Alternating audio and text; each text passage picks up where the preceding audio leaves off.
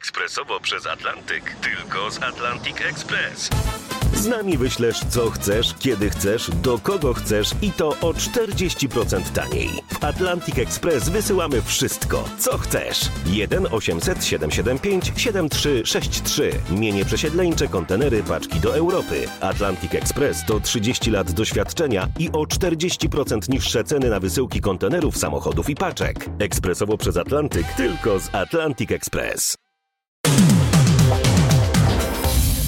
17 września, czwartek, 261 dzień roku. W podsumowaniu dnia w RMF FM. Trzaski w koalicji, wyborczy straszak i Polak zwycięzcą etapu francuskiej Wielkiej Pętli. Tomasz Stańszewski, zapraszam. Podsumowanie dnia zaczynamy właśnie od Tour de France.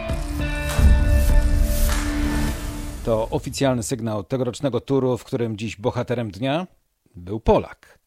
La Belle Journée de Michard Kwiatorapa, czyli piękny dzień Micharda Kwiatorapaza.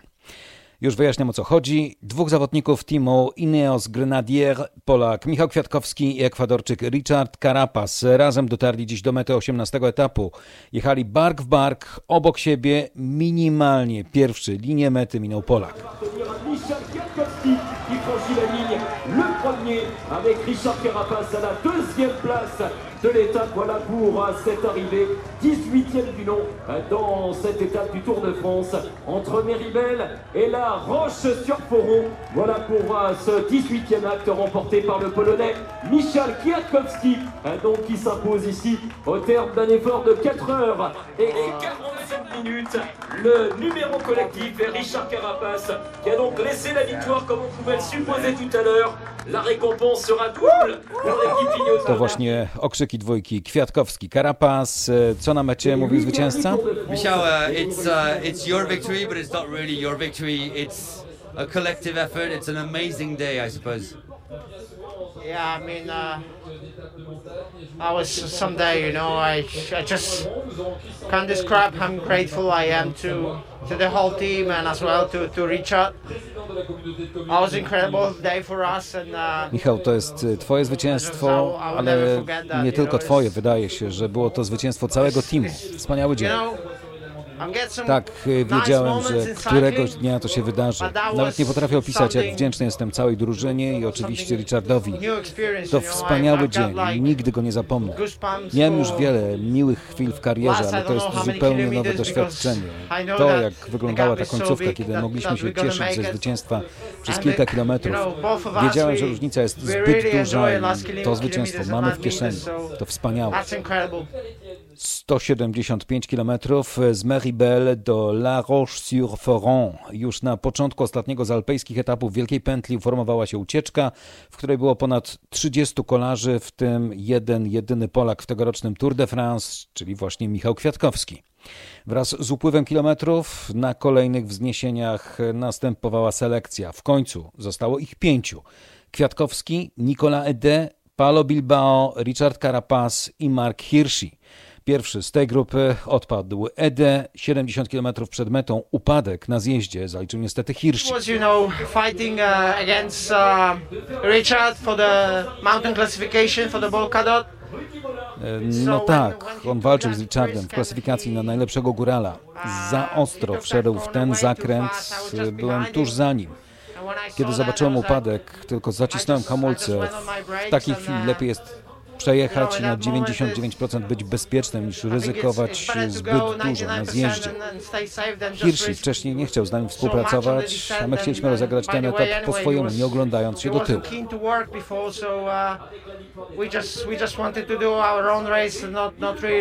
W walce o zwycięstwo liczyło się zatem już tylko trzech kolarzy, Kwiatkowski, Carapaz i Bilbao.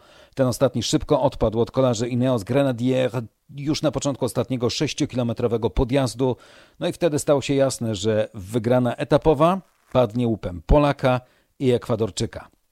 Michał Kwiatkowski został czwartym polskim kolarzem, który wygrywa etap kolarskiego Tour de France. Wcześniej trzykrotnie triumfował Rafał Majka, po jednym etapie wygrywali Zenon Jaskuła oraz Maciej Bodnar.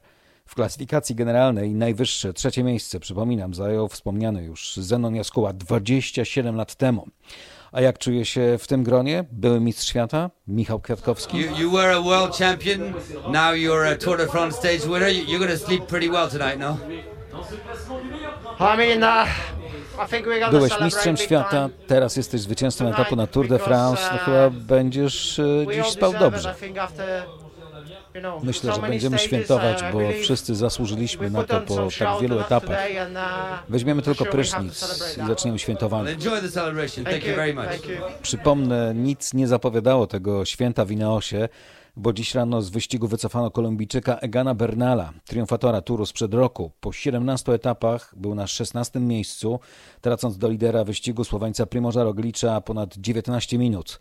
Szef brytyjskiej ekipy, szef Kwiatkowskiego, Dave Brailsford, zdecydował, że najrozsądniejszym rozwiązaniem będzie wycofanie Bernala z rywalizacji. Kwiatkowski od początku turu Bernalowi miał pomagać. Zabrakło Kolumbijczyka, Kwiatkowski zatem pomógł sam sobie.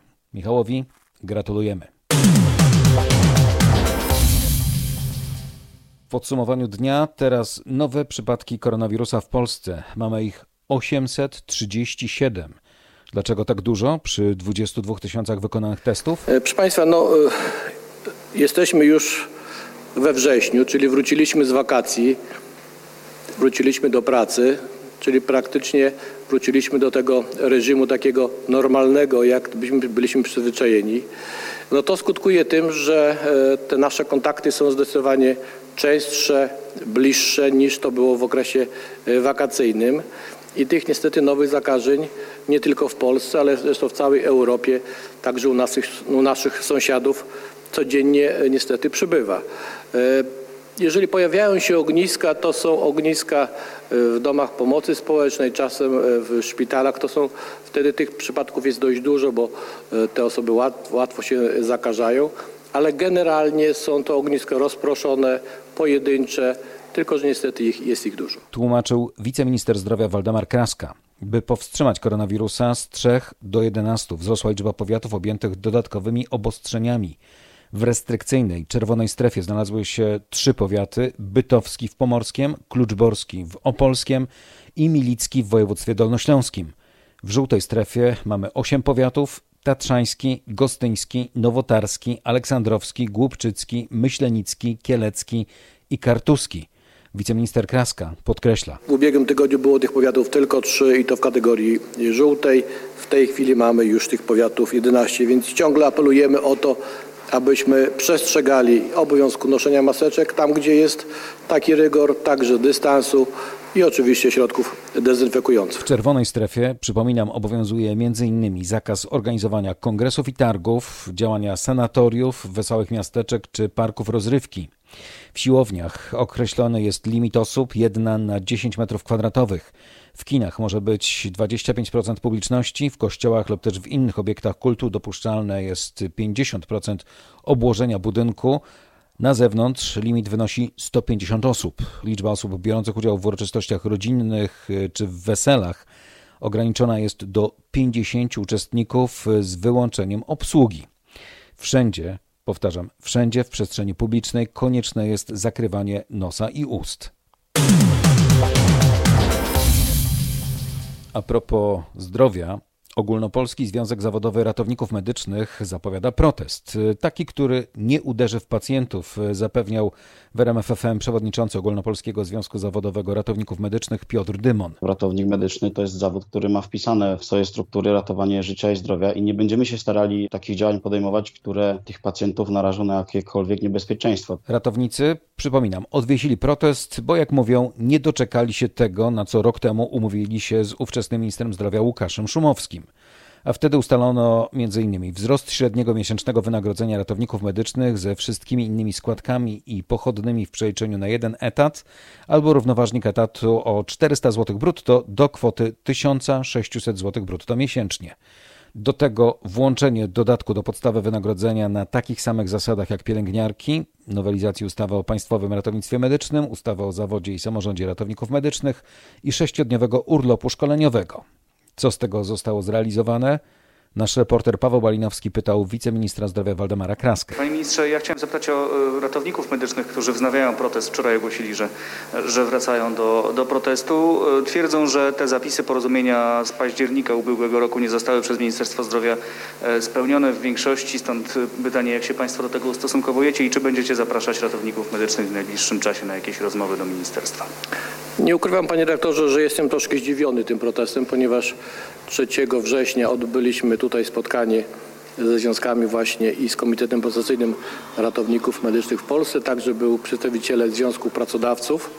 E, Na tym spotkaniu o wielu kwestiach rozmawialiśmy, właśnie o wypełnieniu tego porozumienia, które zawarliśmy w ubiegłym roku. Ja tylko przypomnę, że e, po raz pierwszy od 9 lat w roku 2020 dodatkowo na ratownictwo medyczne skierowaliśmy 245 milionów złotych. Powtarzam, pierwszy raz od 9 lat był taki wzrost e, świadczeń, jeżeli chodzi o, o ratownictwo medyczne. Ratownicy osiągnęli dodatek do swoich pensji w wysokości 1600 zł, tak jak w tej chwili to mają inne, inne zawody medyczne.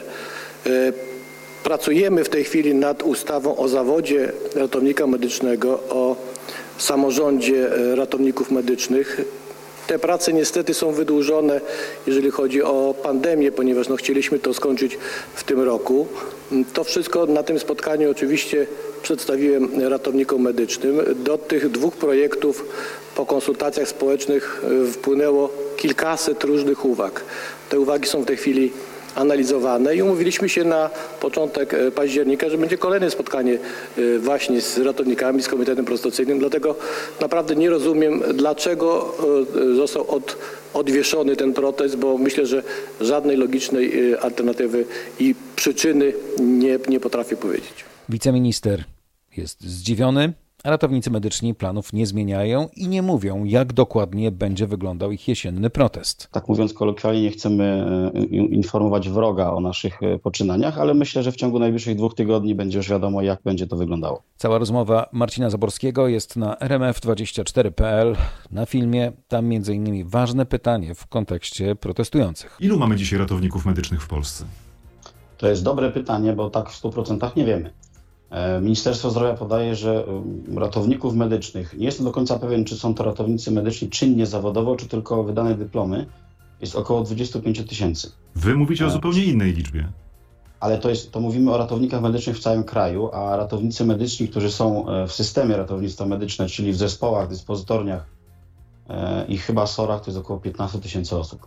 I, I w ilu miejscach pracuje dzisiaj taki przeciętny, statystyczny ratownik medyczny w Polsce? Pyta pan o możliwość miejsca pracy ratownika, czy tam, gdzie go mogą zatrudnić, bo to są dwie różne rzeczy. Faktycznie w ilu miejscach pracuje, niezależnie od tego, czy ma umowę o pracę, etat, czy umowę cywilnoprawną? Zgodnie z rozporządzeniem o medycznych ratunkowych, ratownik medyczny właściwie może być zatrudniony wszędzie.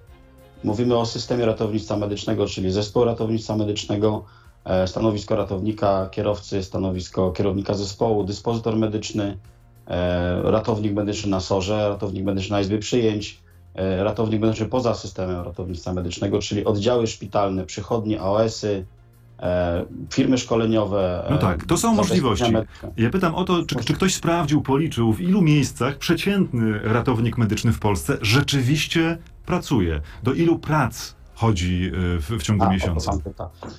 E, myślę, że nikt takich statystyk nie prowadzi. Ja osobiście w, w tym momencie pracuję w dwóch miejscach, może inaczej. Mam trzy e, umowy, ale to są dwa miejsca. Znam kolegów, którzy pracują e, w czterech, pięciu. Do 1 stycznia tego roku pracowałem w trzech miejscach odległych od siebie, na przykład o, od 180 do 240 km. Domyślam się, że nie dlatego, że tak bardzo lubi pan pracować. Ja od czterech lat, czterech lat pra- staram się taką zasadę e, utrzymywać, że pracuję jako pracownik etatowy, czyli 160 godzin i dodatkowo jedną dobę e, w tygodniu w zespole ratownictwa medycznego, żeby nie stracić kontraktu, kontaktu z zawodem, ale mam kolegów, którzy pracują 400-500 godzin. To jest patologia, która wynikła z tego, że 3, 4, 5 lat temu stawki dla ratownika medycznego były tak niskie, że z etatu nie dało się e, utrzymać nie tylko siebie, ale i rodziny. No Więc właśnie, to, to ile może zarobić ratownik medyczny na, na jednym tylko etacie, gdyby chciał się ograniczyć do jednego miejsca pracy i jednego etatu? W tym momencie taką średnią kwotę można by przyjąć około 3000 zł, ale to mówimy o kwocie, która jest y, jako pracownik etatowy z dodatkiem nocnym, może świątecznym i dodatkiem ministerialnym plus wysługą lat. I mówicie Nie. tak, etat powinien być podstawową formą zatrudnienia. E, To, to jaka część ratowników medycznych e, pracuje rzeczywiście na etacie? 50-60% to są pracownicy etatowi, a myślę, że cała reszta to są pracownicy na umowach cywilnoprawnych, czyli na kontraktach. Kto i jak ratuje życie? Sprawdźcie całą popołudniową rozmowę w RMF FM z przewodniczącym Ogólnopolskiego Związku Zawodowego Ratowników Medycznych Piotrem Dymonem na rmf24.pl.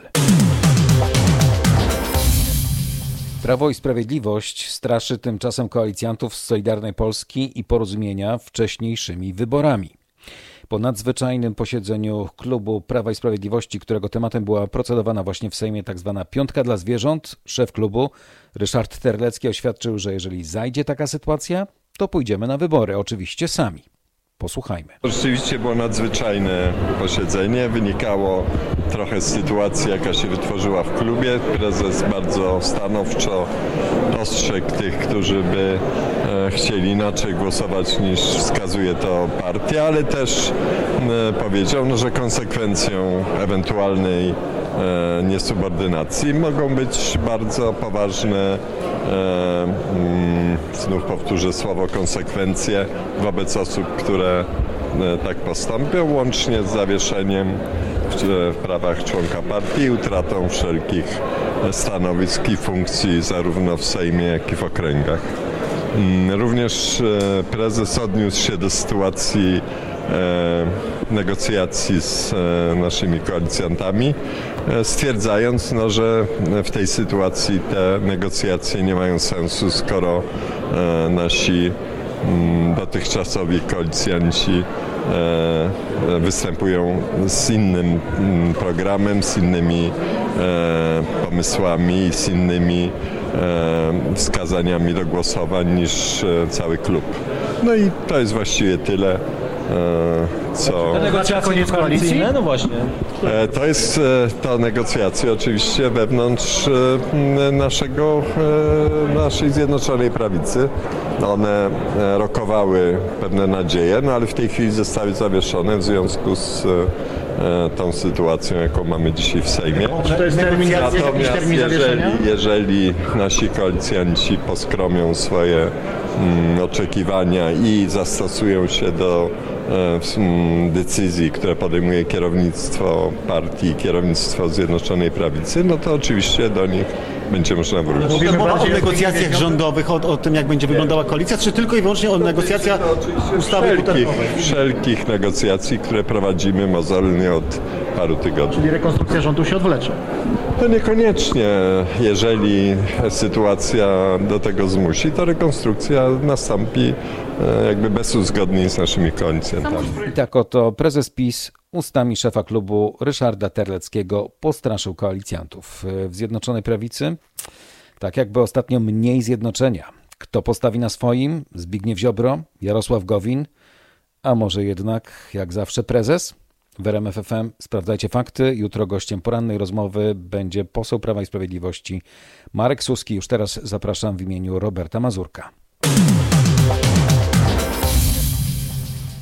A propos wojny z PiSem, kolejny front w tej wojnie otwiera prezes Najwyższej Izby Kontroli Marian Banaś. Jak ustalili reporterzy śledczy RMFFM, do prokuratury wpłynęły kolejne zawiadomienia szefa NIK na wiceprezesa Tadeusza Dziubę. Dotyczą one podejrzeń bezprawnego wywierania wpływu na kontrolerów sporządzających raporty krytyczne wobec obecnego rządu. Krzysztof Zasada i Marek Balawajder potwierdzali te informacje. Panowie, których kontroli tym razem dotyczą zawiadomienia? Jak się dowiedzieliśmy, tym razem Marian Banaś doniósł na swojego zastępcę w związku z nieuprawnionym korygowaniem wystąpienia pokontrolnego, wpływaniem na wyniki kontroli i wywieraniem nacisków na kontrolerów. A to wszystko po kontroli w Ministerstwie Edukacji Narodowej. Chodzić miało o wykonanie zeszłorocznego budżetu w części oświata i wychowanie. Kolejne zawiadomienie dotyczy podobnego wpływania na wyniki kontroli, tym razem w Ministerstwie Zdrowia. W tym przypadku raporty dotyczyły organizacji dostępności i jakości diagnostyki patomorfologicznej oraz podczas realizacji zadań Narodowego Programu Zdrowia. Teraz Krzysztof Zasada. Krzysztofie, prokuratura od początku lipca ma już zawiadomienie Banasia w sprawie Dziuby dotyczące zastraszania kontrolerów y, wyjaśniających udzielanie przez rząd pomocy humanitarnej. Tak, lecz do tej pory nie ma decyzji o śledztwie. Trwa, jak usłyszałem, postępowanie sprawdzające. Wszelkie szczegóły dotyczące jakichkolwiek działań prokuratorów w tej sprawie są owiane tajemnicą. Prokuratura nie chce nawet oficjalnie potwierdzić, że wpłynęły kolejne zawiadomienia dotyczące możliwości popełnienia przestępstwa przez wiceprezesa Dziubę. Banaś, były szef służby celnej, były szef Krajowej Administracji Skarbowej, były minister finansów w rządzie Mateusza Morawieckiego.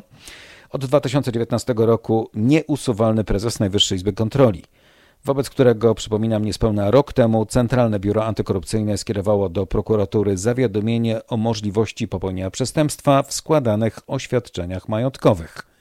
Banaś miał zataić faktyczny stan majątkowy oraz utajnić nieudokumentowane źródła dochodu. No i nie przeszkadza to pancernemu Marianowi być nieustannie szefem Najwyższej Izby Kontroli. To nie fikcja, to fakty.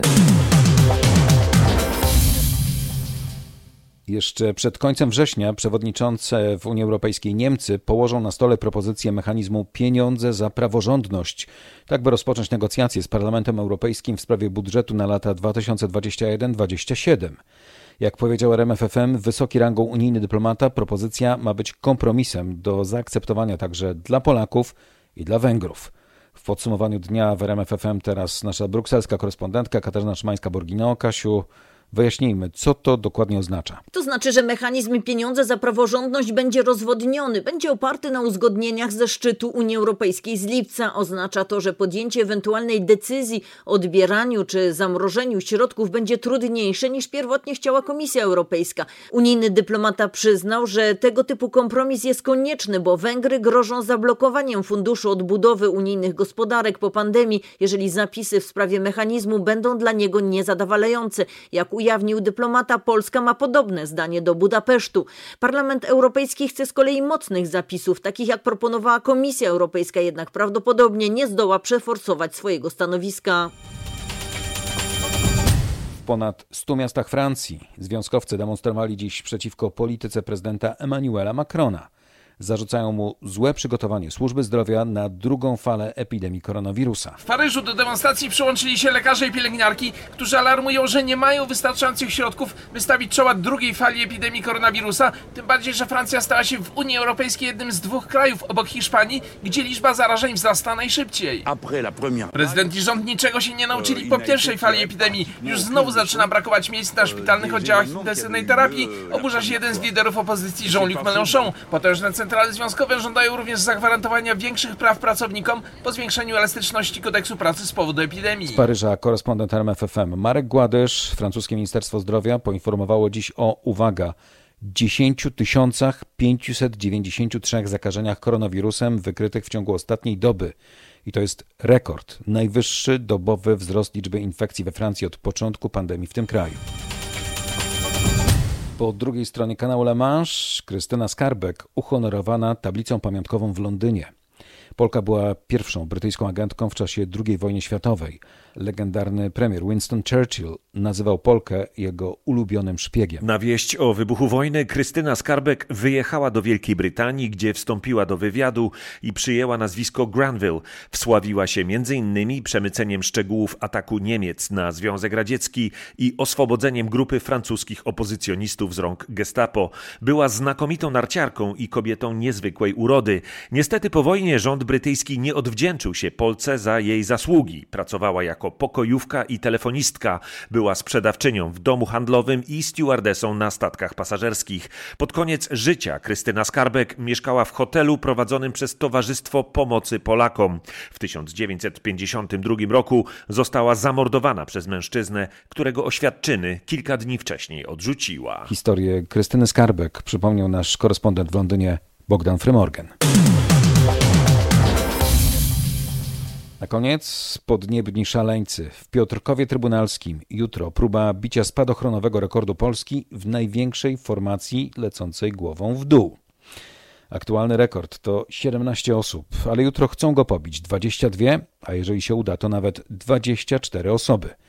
Co jest najtrudniejsze w tym zadaniu, tłumaczy Piotr Bereda, skoczek spadochronowy i organizator całego wydarzenia. Jest dużo większa prędkość, troszeczkę mamy mniej czasu, e, ponieważ no jakby ten opór e, naszego ciała jest troszeczkę mniejszy. Jesteśmy dużo bardziej podatni na pęd powietrza, e, ponieważ tam prędkość waha się między tam 200 powiedzmy 50 do 300 km na godzinę. 300 km na godzinę, głową w dół. Zobaczcie to na filmie na rmf24.pl. W ten sposób błyskawicznie kończymy podsumowanie dnia w RMF FM. Trzymamy kciuki za rekord. Tomasz Stańszewski, dziękuję. Do usłyszenia.